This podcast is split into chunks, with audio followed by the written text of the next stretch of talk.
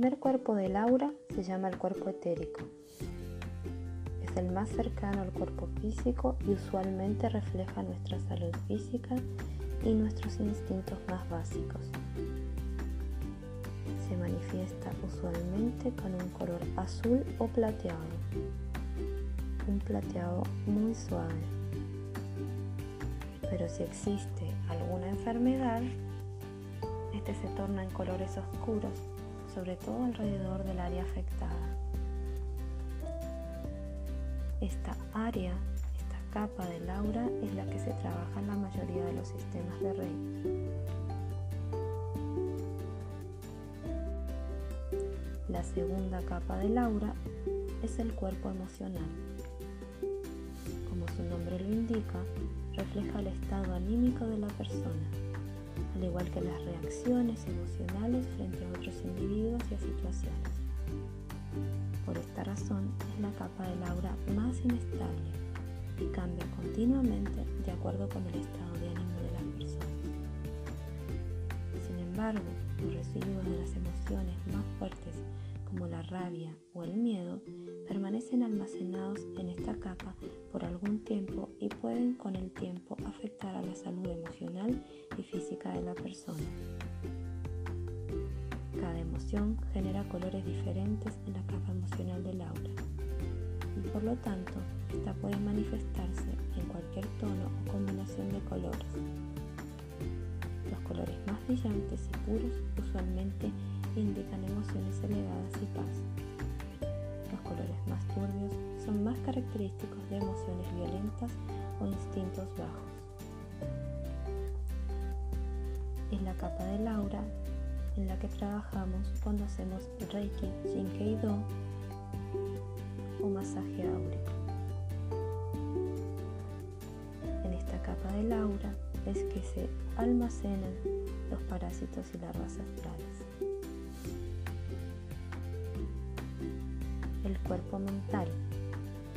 Se relaciona con lo que llamamos conciencia.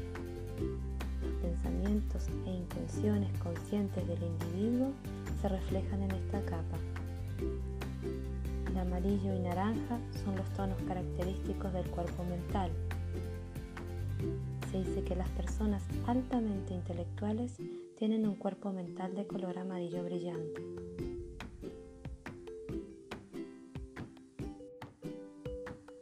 El cuerpo astral.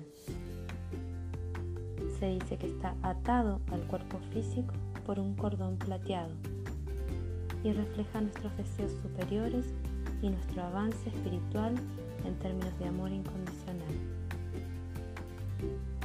Es de alguna manera un portal con otras dimensiones y se dice que puede desprenderse del cuerpo físico y transportarse libremente en proyecciones astrales.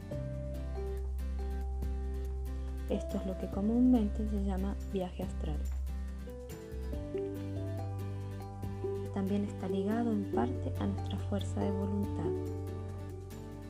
Puede manifestarse en varios colores que van desde el rosado puro hasta una mezcla de todos los colores del arco iris. El cuerpo espiritual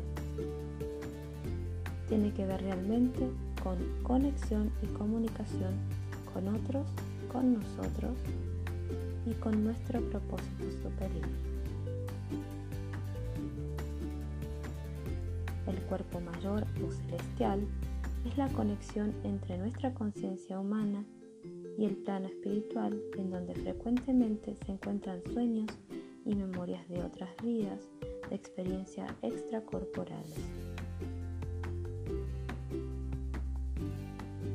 El cuerpo divino es la conexión con el plano superior y la sabiduría divina y se puede manifestar en un rayo de luz dorada, brillante. Entre más separado esté del individuo, de su propósito y su camino espiritual, más oscura o bloqueada estará esta capa del agua.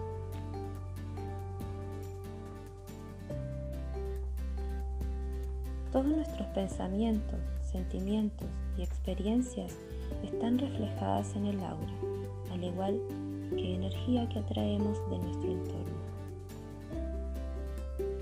En este sentido, el alma refleja nuestra energía y atrae energía de otros cuerpos y ambientes. Al igual que todo lo demás en el universo, el aura es vibración y como tal responde a otras vibraciones. De esta manera, vibraciones en forma de pensamiento, sentimiento o interacción con otras energías en el espacio o de otras personas afectan y moldean la vibración de nuestra aura. Los objetos inanimados tienen también una energía que las rodea. Típicamente estas auras son la combinación del entorno y de las energías de la persona que han estado en contacto con dicho objeto. El aura no es estática, cambia con el tiempo, con nuestra evolución personal, con nuestra evolución espiritual y con el entorno. También podemos cambiarle con nuestra intención y con ejercicios de visualización y rituales de purificación la vibración de nuestra aura o de la aura de otra persona.